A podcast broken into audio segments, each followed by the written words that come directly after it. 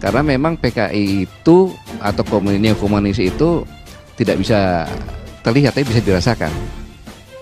Apanya yang bangkit dari PKI? Hmm. Kita nggak tahu, nggak ada penjelasannya. Hmm. Kira-kira apa yang mau dilakukan oleh PKI dengan situasi kayak begini? Kalau ada masyarakat yang menonton, silakan ditonton. Tapi yang kalau dikatakan okay. yang melarang-larang itu adalah PKI, itu, aduh, janganlah bodohi masyarakat. Jargon inilah Orde Baru itu hidup melalui isu-isu G30 SPKI akan bangkit, komunis sebagai bahaya laten.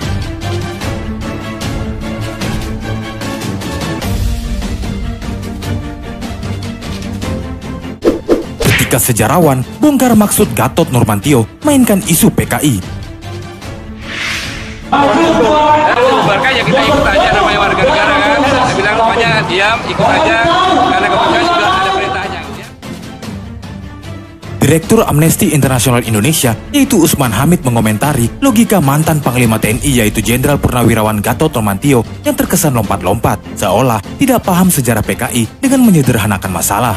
Tepatnya, Gatot selalu tuding pihak-pihak yang menghentikan pemutaran film pengkhianatan G30 SPKI dan penghapusan mata pelajaran G30 SPKI di bangku sekolah adalah bagian dari PKI. Meski sebenarnya PKI sudah dibubarkan sejak 1960-an. Usman Hamid juga mengatakan logika mantan Panglima TNI yaitu Jenderal Purnawirawan Gatot Turmantio terlalu lompat-lompat dan menyederhanakan masalah.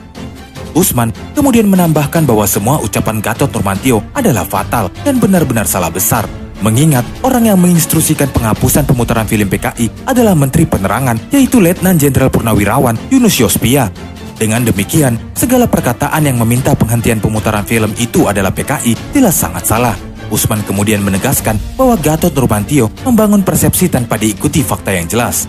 Sebelumnya, Gatot bersama dengan Presidium Koalisi Aksi Menyelamatkan Indonesia atau kami telah menyampaikan surat terbuka kepada Presiden Joko Widodo menjelang peringatan G30 SPKI Menurut isi dari surat tersebut, jika neokomunisme bukan lagi mitos atau fiksi, tapi nyata keberadaannya. Oleh sebab itu, mereka pun meminta pada presiden untuk bertindak serius terhadap gejala, gelagat, dan fakta kebangkitan neokomunisme. Lain itu, mereka juga meminta agar presiden menggunakan kewenangannya untuk menarik RUU HIP dari prolegnas.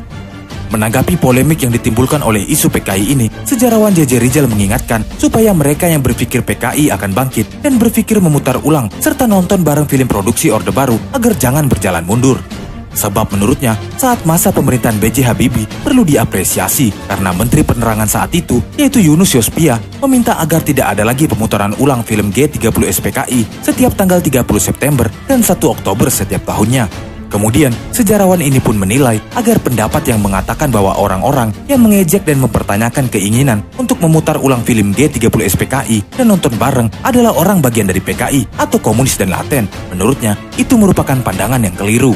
Ia kemudian mencontohkan Yunus Yospia yang merupakan seorang militer yang meminta agar tidak ada lagi pemutaran ulang film G30 SPKI Selain itu, sejarawan JJ Rijal ini juga melihat jika ada isu PKI serta bangkitnya komunis, ia melihat bahwa itu sebenarnya bukan bangkitnya PKI atau komunis, melainkan bangkitnya Orde Baru. Karena ia menilai isu komunis dan PKI merupakan jargon atau oksigen dari kekuasaan Orde Baru. Jargon inilah Orde Baru itu hidup melalui isu-isu G30 SPKI akan bangkit, komunis sebagai bahaya laten, Seperti diketahui, narasi kebangkitan PKI selalu saja muncul menjelang 30 September di setiap tahunnya. Kendati demikian, hingga sampai saat ini belum ada bukti satupun yang dapat menunjukkan kebenaran isu tersebut. Sehingga sebagian masyarakat pun menyebut hal itu sebagai isu hantu PKI karena tak terbukti. Isu PKI ini juga bisa disebut isu abadi. Pasalnya, isu tersebut telah sengaja dibuat secara sistematis sejak Orde Baru dan masih digunakan pasca reformasi untuk kepentingan politik di mana pada zaman Orde Baru, isu PKI ini digunakan oleh rezim penguasa untuk memberantas orang-orang yang kritis terhadap pemerintah.